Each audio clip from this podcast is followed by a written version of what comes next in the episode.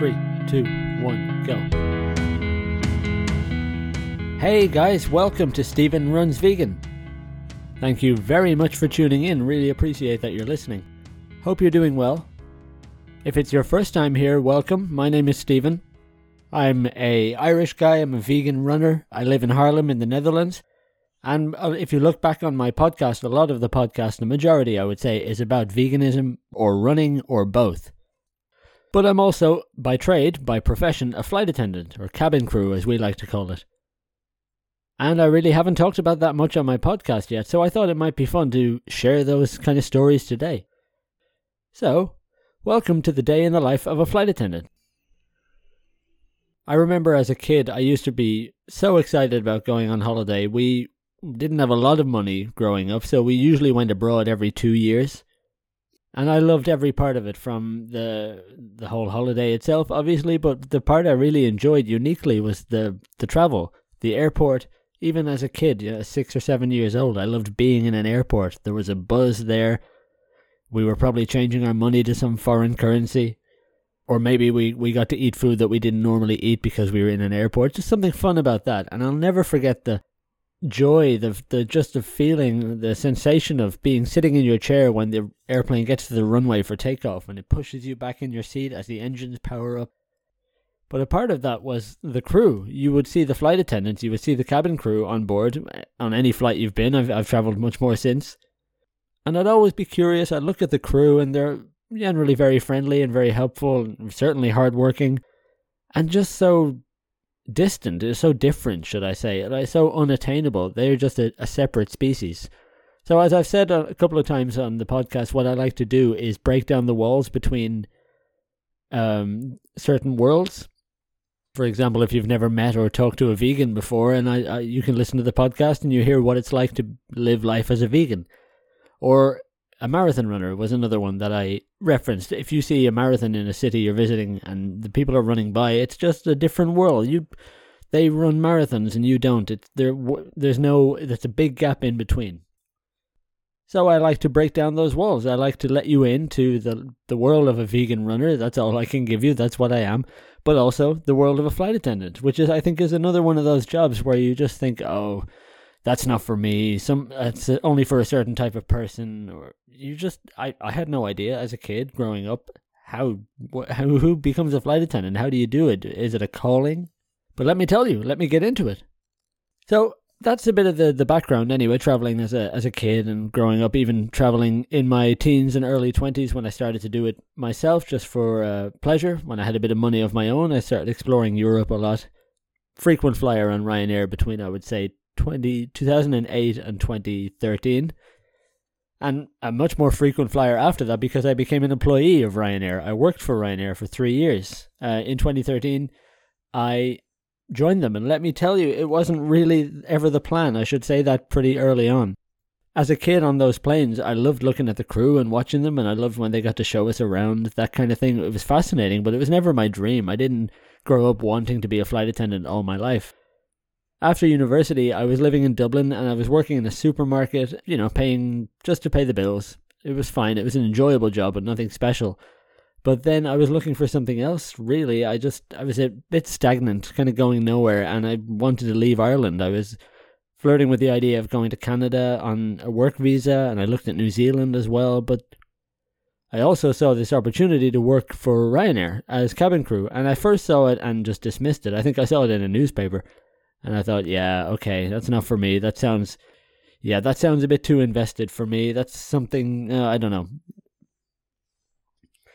But I was job hunting in Ireland at the time and getting almost no replies, even. And if I did get a reply, it was a no.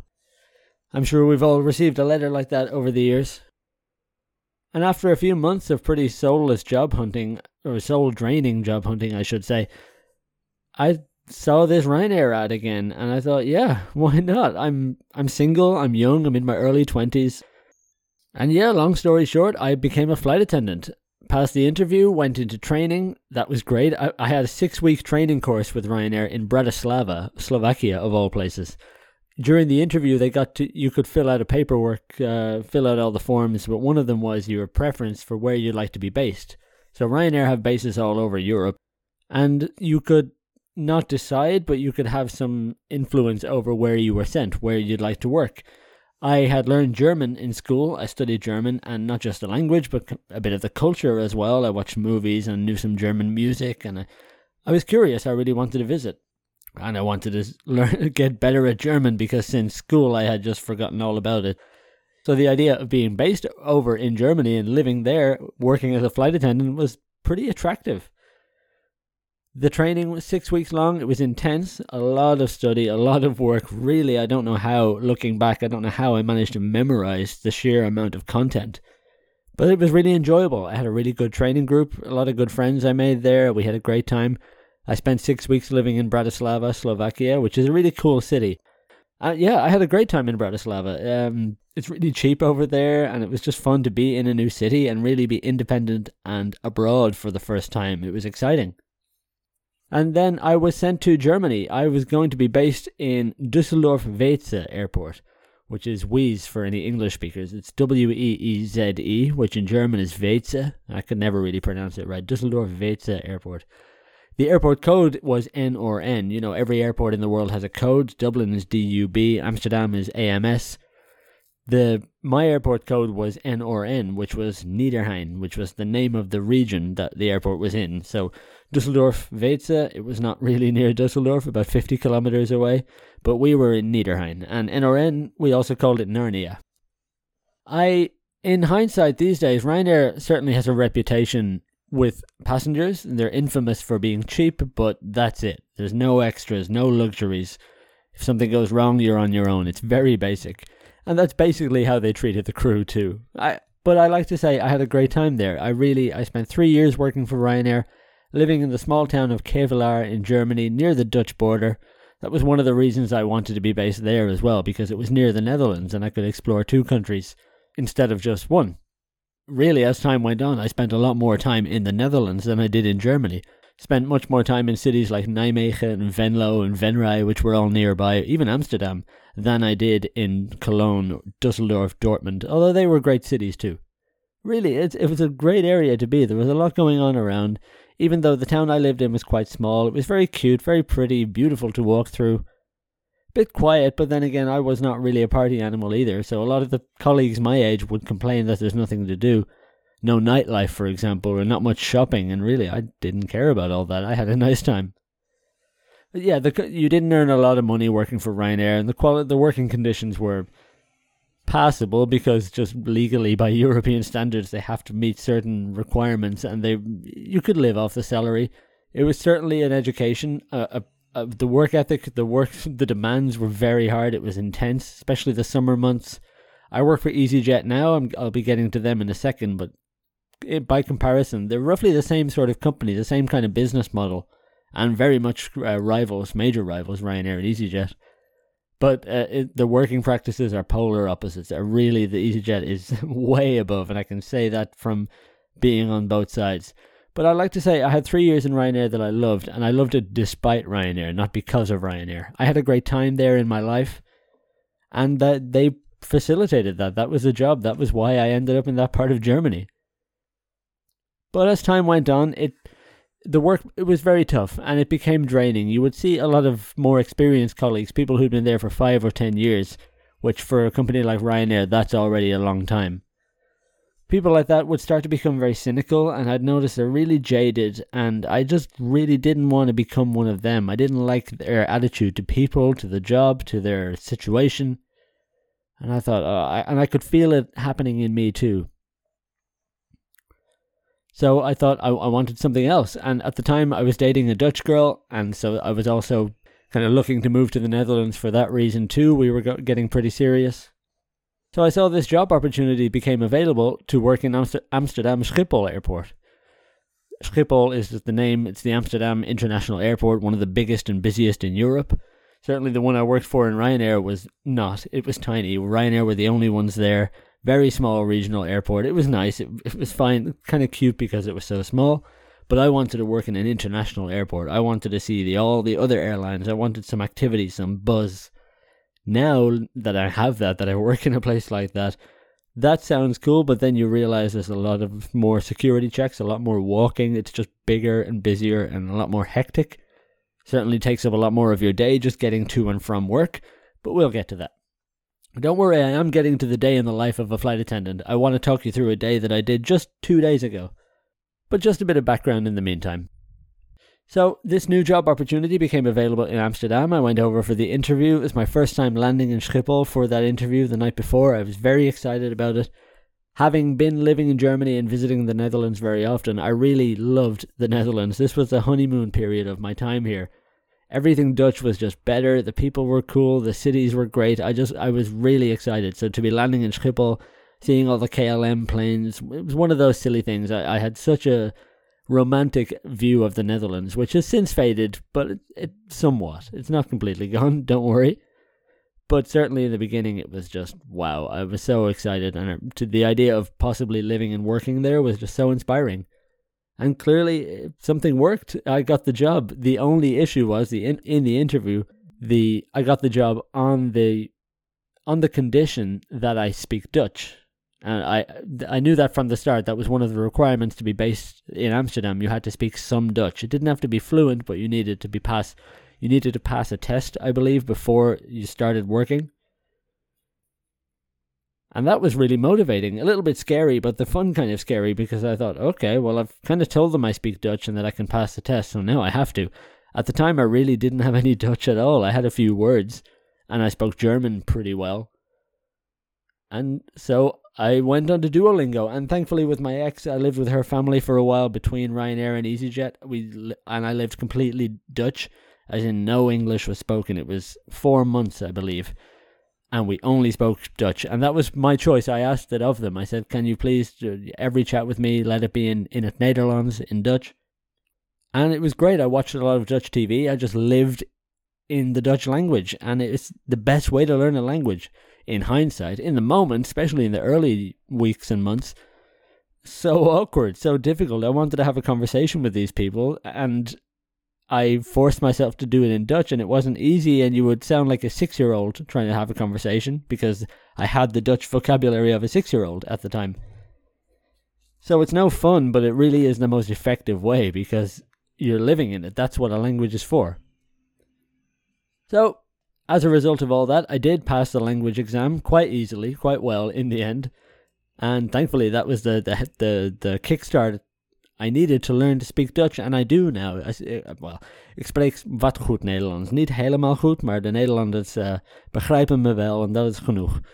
Showing off a little bit, maybe. That's just me saying I don't speak great Dutch, but I, it's not bad, and that's enough for me. And that led me to Amsterdam, or to Haarlem specifically. That's the town I still live in now, six years later. I needed to move in anywhere in the, within the Amsterdam airport area, and like every foreigner, I think I wanted to move to Amsterdam. I was excited. I loved that city. I'd been visiting many times at that point but Amsterdam is crazy expensive and there's the availability is so small and when something is available it's probably out of your price range and if it's not out of your price range it's going to be 50 other people viewing it and someone probably has a better job or a more secure contract or whatever than I did. So I, I remember I looked at apartments in uh, Hilversum, in Leiden and one in Haarlem as well and I'm still in that very apartment to this day and still working for EasyJet to this day. So let me get on to that obviously the pandemic is a big elephant in the room, especially when it comes to travel and you know airlines and the aviation industry. For the last year and a half, I've really had not much to do. There has been little to no work for most of 2020 and so far most of 2021. Except now, this summer, this July specifically, the work has just boom, it's exploded. It I'm working a full summer schedule now as if I did in 2018 or 2019 and it's really exciting and really fun and it's great to be back at work. But it's a bit tiring because it's we've gone from 0 to 100 in in 2 seconds flat. That's how it feels. I've just come off a 4 day work week and 4 days is not too bad you know most people work at least 4 days in a row but most people don't work at 40,000 feet every day and so that the, the air quality and the, the the the fact that our human bodies are not really designed to function at that altitude that's quite tiring and then when you haven't been doing it for so long it the old problems like your ears get clogged when you're on a flight but when you start to fly every day for years and years that doesn't become an issue anymore But now it's an issue again. My ears are getting clogged on landing, or my skin is not used to it. I'm getting a lot of grazes and, uh, you know, breaking in my skin because it's so dry up there and we have to wash our hands all the time. So little things like that. But overall, it's really great to be back and it's just good to feel productive again. So let me take you through now the day in the life of me. I think I said two days ago earlier. I meant to say yesterday. I did this duty, as we call it. I did this work day yesterday. And I did split Malpensa, which is aviation talk, but that is a four sector day.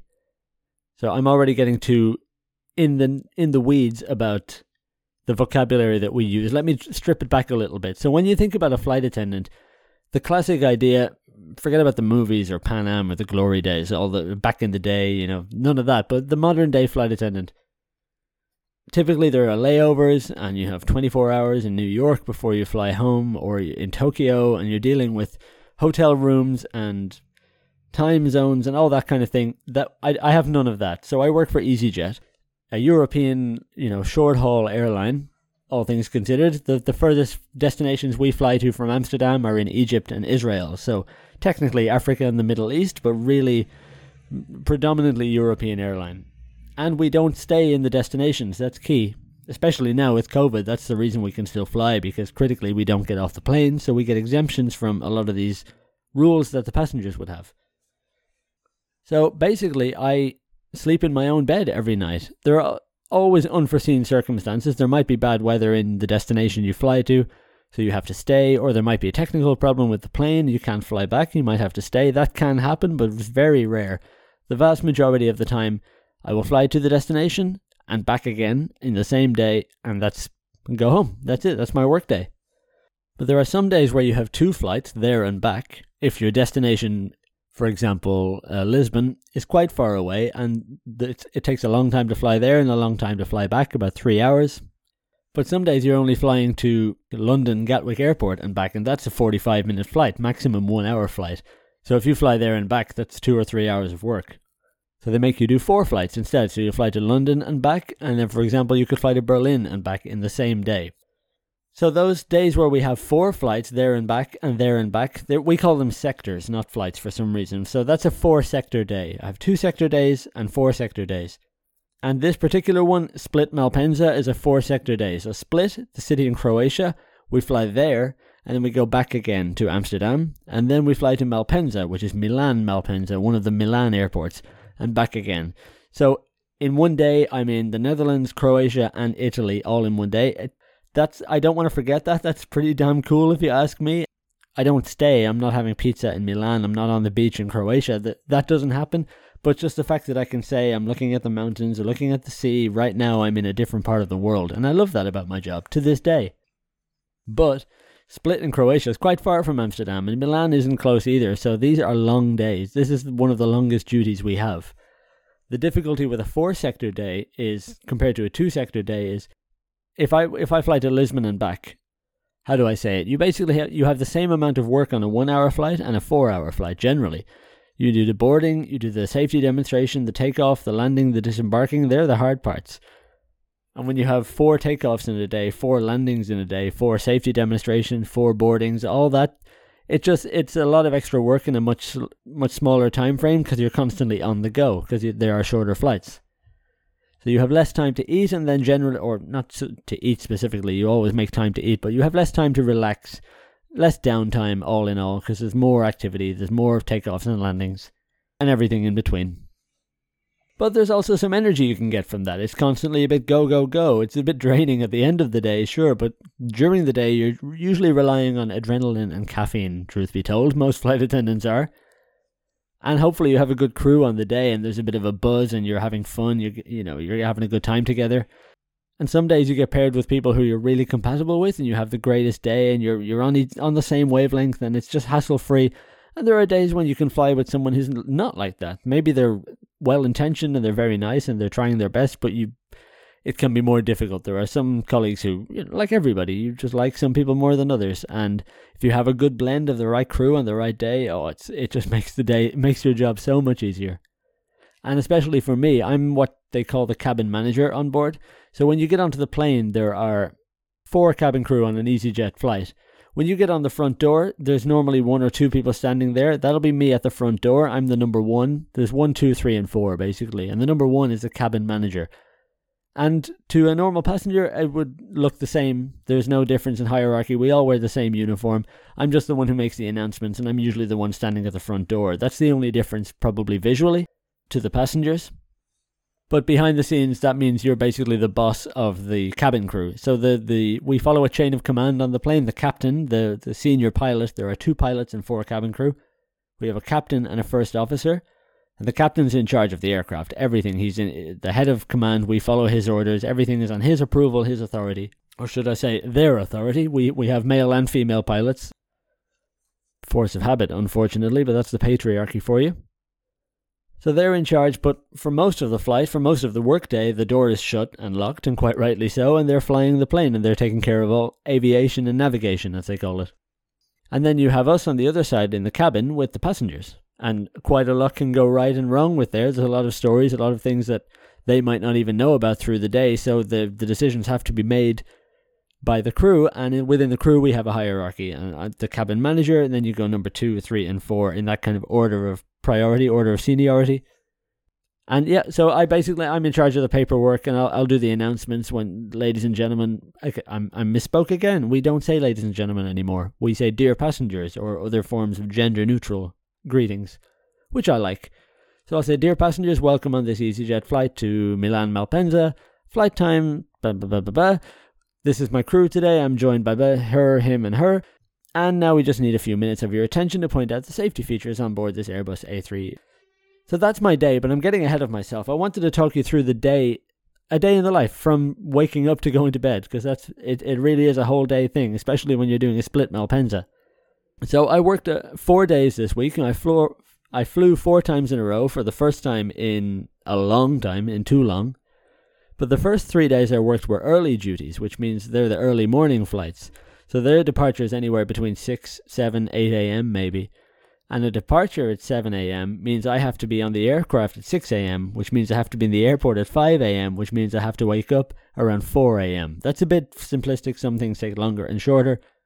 But you get the idea. I have to be up at 4 a.m. for the early duties. And that's, that's tricky. I haven't been waking up at 4 a.m. much these days, so it takes a, a, naturally a lot of time for the body to get into the good rhythm and get used to that again. And truth be told, I didn't prepare well enough. Normally, you start to transition your sleep schedule, try to go to bed an hour earlier, wake up an hour earlier to gradually transition into it. I usually am pretty good at doing that because you have to be for this job, but I wasn't in this case. So I had three w- early work days, which were, you know, just I had underslept each and every night, and it was tough. But that's quite often the reality of cabin crew. A lot of them do not get enough sleep, and that's that's a problem we deal with. But I digress. So my last duty, my, my last day's work, the one I want to talk about today, is Split Malpensa, was a late duty at least. So I mean, the first flight of the day, the Amsterdam to Split flight, left at twelve at lunchtime, at midday, should I say. At the very least, that meant I could go to bed. I didn't have to set an alarm for four o'clock in the morning. I didn't have to set an alarm at all because I would wake up naturally. And I, so it was a long day. As I said, one of the hardest duties we have in the Amsterdam base but at least I'd be tackling it with a good night's sleep finally, rather than not being well rested the previous workdays. So I woke up naturally, had my breakfast, got my stuff ready, sorted out my uniform, packed my bag.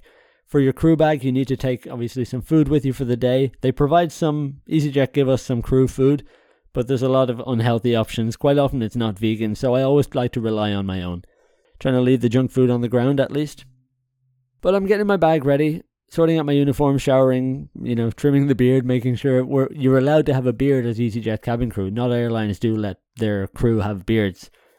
But EasyJet do as long as it falls within a few certain guidelines of where it is on the face and if it's just generally neat and tidy. So I had to trim the beard a bit, shine the shoes, and get ready for work. And I take the bus to the airport, the 300 from Haarlem Station, Pretty regular service. It goes every six minutes, I think, on most days, which is great. So I don't even check train times. I just or bus times. I just turn up to the station. It's five minutes from my apartment, so that part's pretty easy. takes about forty minutes to get to the airport, and then probably another forty minutes to get to the plane. Truth be told, because Amsterdam Airport is a big one. There are certain restrictions now with COVID, and they they've shut different parts of the airport, so it's currently taking even longer. There's we essentially have to take the long way around to get to our part of the airport. And in Schiphol, in, in Amsterdam Airport, the local, aka the Dutch airlines, KLM, TUI, Transavia, they have a special crew center that they can use. But the foreign airlines, anyone, any non-Dutch airline who's based in Schiphol, which I think might only be EasyJet, Delta have a certain agreement as well. But we have to basically take the passenger lanes. And there are certain priorities we get. We get our own little security booth. And we don't have to go through the, the full level of security checks that passengers do. But all in all, it can take really half an hour to about 40 minutes, depending on the time of day and where you need to go, to get to our crew room. That's where we would previously report and we'd do the briefing. You basically you'd meet the crew and you'd talk about the day, you'd fill out some paperwork, all in the crew room. The management are there if you need to ask any questions, and there's always other crew, which is nice, which I miss because currently the crew room is closed. We don't report there anymore. Every each individual crew goes straight to the aircraft. So we go down the stairs and we walk out onto the ramp, which is the active tarmac area where all the planes are lined up. You know, you you check the information, you know which plane yours are. We're on the hotel pier in Amsterdam, so that each pier, each parking area for planes is named A, B, C, D, E. We're on the H pier. And in typical aviation parlance, they use the phonetic alphabet, so Alpha, Bravo, Charlie, that whole thing. Especially when you're dealing with international people and different languages, that kind of thing. Alpha, Bravo, Charlie, Delta, Echo. But we are on the H pier in, Am- in Amsterdam Airport, which is the hotel pier. And then we have Hotel 1 to Hotel 7. There are seven planes that can park there, seven parking spots. You find out which one is yours for the day, go on board, and then we start our security checks. All the crew get on board, and there are certain things we have to check all the safety equipment, the pilots will check the aircraft, obviously the engines, and uh, make sure everything's operational.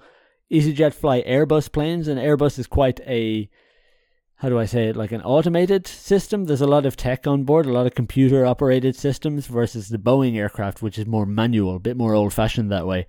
So that they will obviously check all the physical components, make sure the plane's in good order, good flying condition.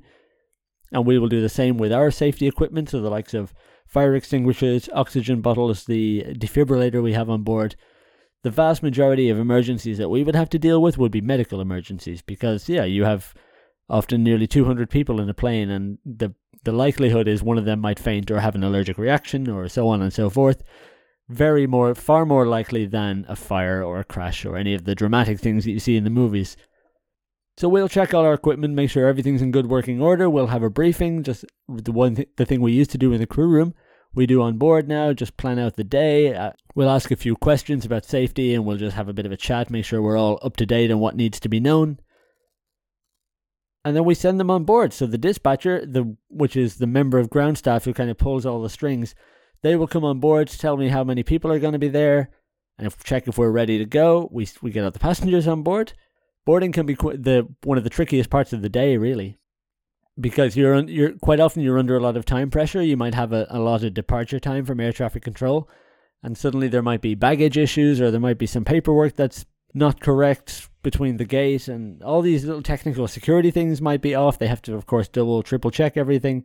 Quite often might have some trouble with a passenger who doesn't want to wear their mask, so they have to be taken off the plane, and that that can be there's a million different things that can go wrong, and the reason a, a, delayed departure. But thankfully, in this case, the split was fine. We had a full flight there, so I was on an Airbus A319, which is the smaller of the two planes we have. A full flight there is about 150 people, and I didn't realize, but Split in Croatia is a young person's destination. I've been there. I went there a few years ago. It's a beautiful city, historic center, and I loved it. I didn't really consider it a party place. But I think exams have just finished here and people are graduating from school or university and the like, and all the kids were going on holiday. It was a lot of excitable young people. Some were, you know, bringing their own alcohol on board, which is strictly speaking not, not permitted. And of course, when there's kids partying and going on holiday and having fun, they're not really wearing their masks, so you got to check up on them all the time. Feels a little bit like babysitting, but uh, it was fine. That was just part of the job. It was fun to have a good, positive buzz on the plane. Truth be told. I'm not going. I'm not going to Croatia, but it's nice to, to soak in the vibes of the people who are. So the boarding went well enough. We closed the door on time. We were ready to go. And before we go, of course, the famous thing on board for a flight attendant is a safety demonstration. You know, that bit where they point out your nearest emergency exits, they wave their hands, show you the life jacket, all that bit. As the cabin manager, I don't do that. So I'll be the one to say hello, welcome on board, give the introduction, give the flight times, and all that. But then my colleagues will, the other three will be scattered through the aircraft down the aisle. So one in the front, one in the middle, one near the back. So to make sure everybody's got a good view. And I will either say, depending on my mood, truth be told, I will say the read the announcement, the safety demonstration message myself, or I'll just play it from the pre recorded one if I'm busy with paperwork or the like, or if I just want to finish my coffee. Another critical thing we do before takeoff, you might hear the pilots announcing this cabin crew arm doors for departure, or arm and cross check, something along those lines. That means you know when in emergency, when you see those evacuation airplane things, the movies, movies and YouTube videos, all that, they go they go down the slide the emergency evacuation slide. It always looked like a lot of fun as a kid, I'm not to lie. Well, when we arm the doors, that means the next time the door is open, it's an emergency situation. So if it opens, the slide will deploy, will automatically inflate. And then when we land, the first thing we do is disarm the doors so then we can open them quite safely. And of course, that has gone wrong in the past. People have forgotten to disarm the doors, and then there's an accidental slide inflation, which is not fun for anybody. But EasyJet do have certain like cross checks and different things in place to make sure that doesn't happen, which is nice because I might slip up, I might have a a blank moment and miss something, but then my colleague has to check my door, and if there's something wrong, they'll remind me, and it's just it's never been an issue. So you're always a bit nervous. Uh, you're hoping you'll never be the one to accidentally blow the slide, but it hasn't happened yet. So we've we've armed our slides. We've done the safety demonstration. We will walk through the cabin one more time to check cabin secure. That's when the crew are looking at everybody's seatbelts, making sure all the tray tables and the window blinds are open.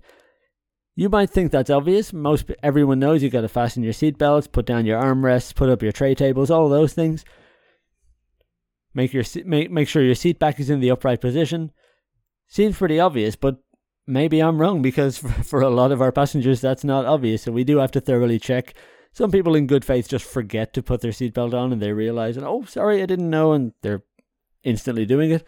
Some people don't care and they're trying to hide it. And, you know, people are on their laptops and on the tray tables, all sorts of things. But we do the cabin secure. We tell everybody to make sure they're properly ready for takeoff.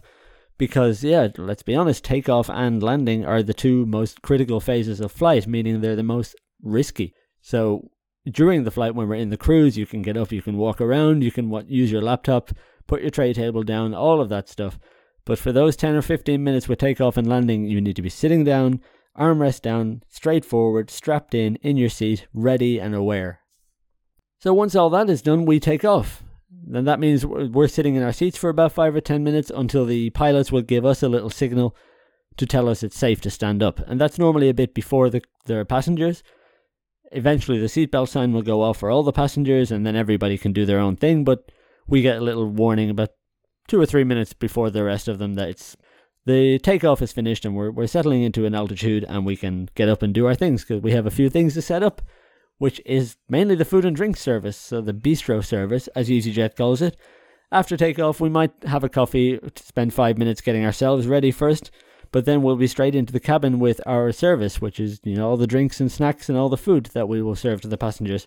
That can be fun. Sometimes, if it's a real party destination, it's really busy Everybody wants to buy uh, alcohol sometimes or a lot of drinks and snacks. On a longer flight, you could be busy with, you know, running back and forth, putting sandwiches in the oven every two, two minutes. A lot of variety, but I do enjoy it because it gives you a chance to interact with the passengers. Sometimes you might just linger on someone. You, they've only ordered a coffee, but you start chatting as you're making the coffee and you realize, oh, okay, they're very friendly. And other people are a bit more straightforward. They know the menu, they're frequent flyers, they know what they want, they pay, no hassle, no, no worries. But I like the service. I, I do it for I do this job for the people. I really enjoy interacting with so many people and so many such a variety of people every day. So I, I really tend to focus on that with the service. I like to get to know passengers when when time permits, of course. And then once we've done that, there there can depending on the destination and the time of the flight, there's a couple of other services we can do. Sometimes we have charity collections for UNICEF, different campaigns we're raising money for, so we'll go through the cabin with that. These days, you might have different restrictions on paperwork and landing. Eh, in COVID, different countries have different requirements for entry, and going to Croatia, for example, we have to hand out a special form on board to all the passengers, so that can take some time. But once all those kind of services are done, everybody's got what they wanted, and they're they're either asleep or they're happily well fed and watered. In Split, for example, that's about two and a half hours to get to Split. So the, the, we could be busy for the first hour with all that work.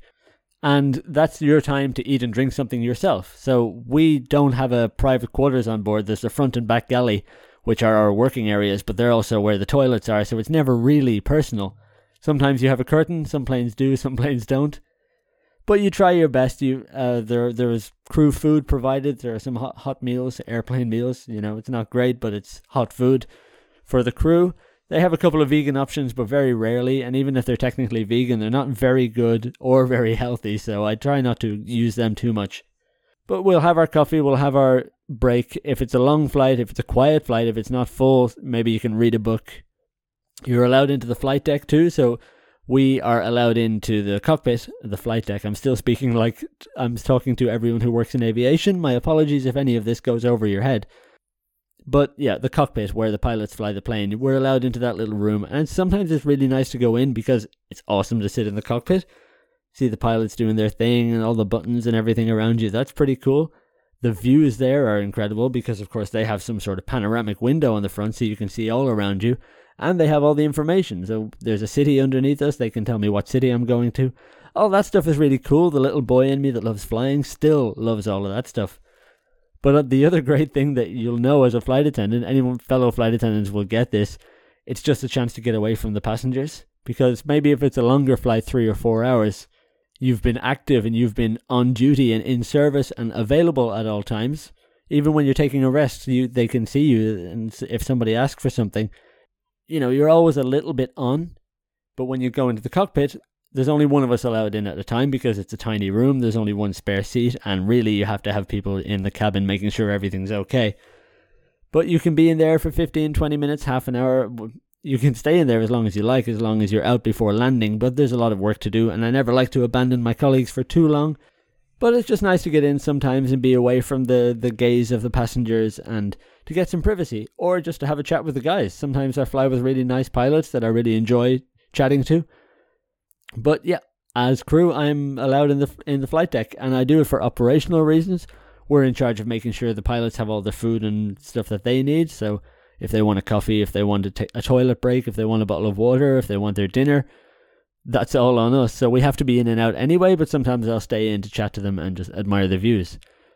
And then when it comes to landing, there's really not much more to do if, unless there's a medical emergency or something particular. There's really not much much much more to do other than what I've explained.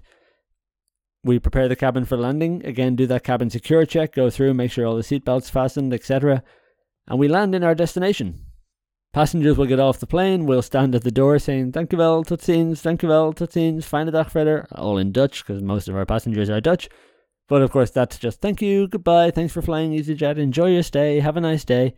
It's hard because I really try to be genuine with that stuff. I want everybody to have a genuine goodbye, and I appreciate that you flew with us today.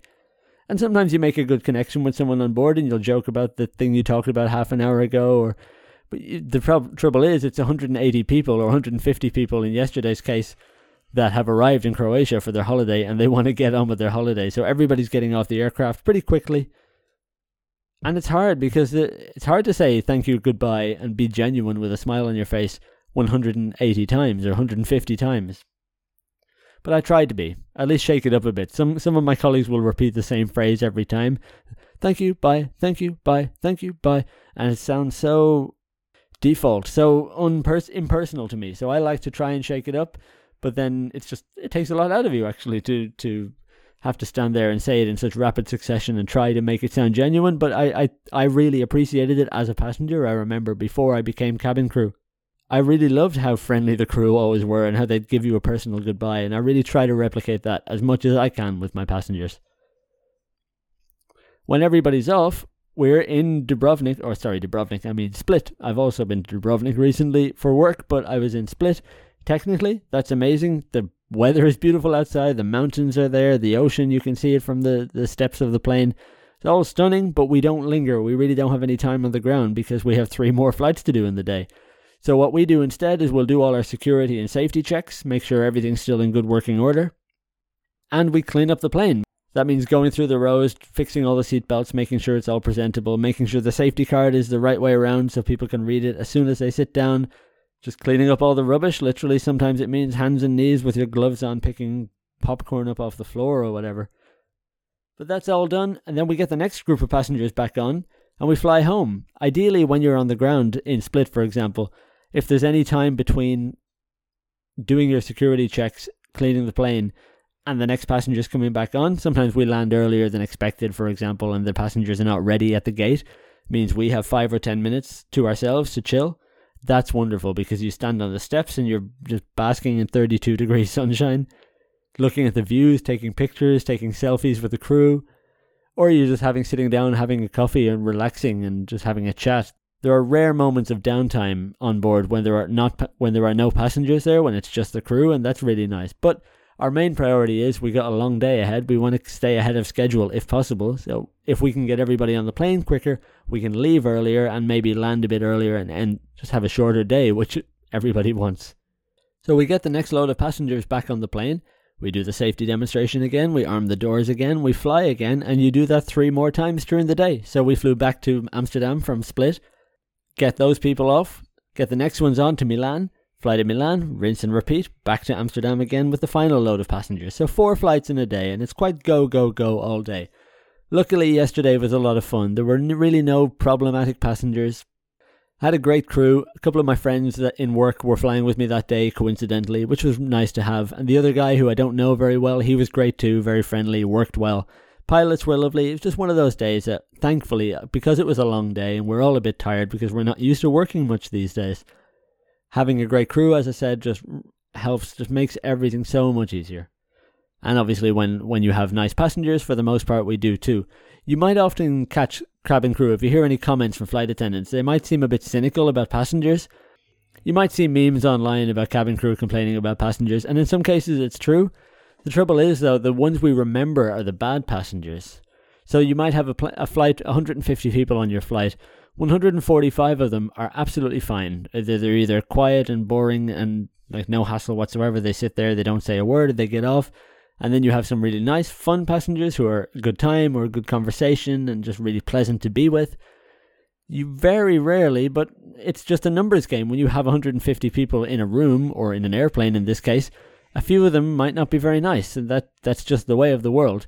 Trouble is, they're the ones you go and complain about at the back with your colleagues later when they get off the plane. They're the ones we remember because it's a it's a situation. It might be a, a passenger who's angry that he didn't get the meal he wanted, or something. His bag was made to be put in stowage underneath the plane. One of the, there's a million different things. Most people are very polite and very friendly and respectful, and naturally some people are not. But thankfully, the thing I love about being a flight attendant is I'm not a perfect worker by any means. I have a lot of flaws, but thankfully, the what is needed to be a flight attendant is really what I have in terms of my character. I would say I don't want to get too self-referential here. I'm I'm patient and I like to help people naturally. I, it gives me pleasure to help others, whether that's tourists in the street here in Haarlem or passengers on the plane. I have more tolerance for difficult passengers than some of my colleagues might. That can go too far the other way, so I don't want to become a pushover because you might have a, a flight from London on a Friday night going to Amsterdam, for example, and you have three different stag parties on board and they're just going crazy. You can't be nice and friendly and funny to all of them there are other passengers on board who would appreciate you getting a bit of order in the situation. So sometimes you have to be the boss on board, especially these days when passengers don't want to wear their face masks and that kind of thing. It's a tough balance because I want I want them to see uh, it's a fun flight and I want to talk to people and make sure they enjoy themselves and everybody has a good time. But of course, you ha- it has to be a safe flight first of all, and it has to make sure if one group of passengers are having a great time and the beers are flowing and they're singing and shouting, that might be a lot of fun, but then there might be a family sitting right behind them who are hating the whole situation. So you got to strike a balance. It just happened to suit my personality in a lot of ways. The timekeeping, not so much. I'm not a very good timekeeper, but I've managed to figure out ways to make sure I overcome that professionally, and it hasn't really been an issue. But overall, I'm I'm very suited to the job of a of a flight attendant. Not everyone is, and that's fine. Some people just physically can't handle being at altitudes and the pressure changes. It's another thing when we have four flights in a day. That's four takeoffs and four landings, and that's pressure change for your eardrums, for your your body. You know, when you take a bag of crisps on board and it inflates after takeoff, your body does the same. Like there are air pressure changes, so the the air in your body expands at at altitude, And of course, with takeoff and landing, there's pressure on your eardrums. So it's some people are just not able for it, despite the with all the will in the world, and that's a real shame when you have to lose somebody because they just physically can't cope with the flying. But anyway, I've gone on a million and one tangents. That was my split Malpensa day yesterday. Uh, in one day, I was in three countries, three cities. So hopefully that was a semi uh, honest, open, decent, understandable overview of what it's like to do my job. It's certainly not a Monday to Friday 9 to 5 office job, and I'm really grateful about that. It's it's really hard in a lot of ways. Quite can be quite taxing on the body as I mentioned.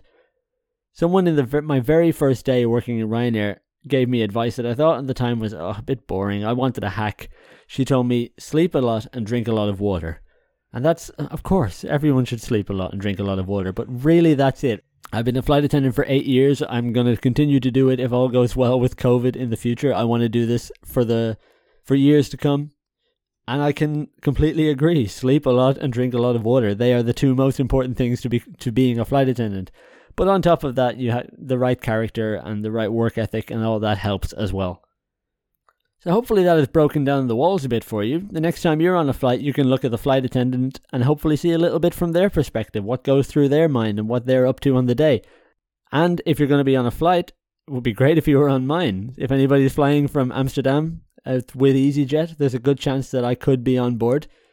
Keep an eye out, say hello, it would be great. If you hear the guy at the front say, Hi, my name is Stephen, welcome on board, that's me. Guys, thank you very much for listening. If you really want to know what it's like, if you have any more, sp- sp- uh, if you want to know what it's like, if you have any more particular questions about aviation, about a flight attendant, about travel, any of that stuff, hit me up. Let me know. You can find me on social media. I'm on Twitter at Stephen Runs Pod. I'm on Instagram at Stephen Runs Vegan. I'm going to link those below as usual. Say hey, get in touch with the show. But I'm going to leave it there then. It's been a pleasure talking to you today. I really hope you enjoyed it. Thank you so much for listening.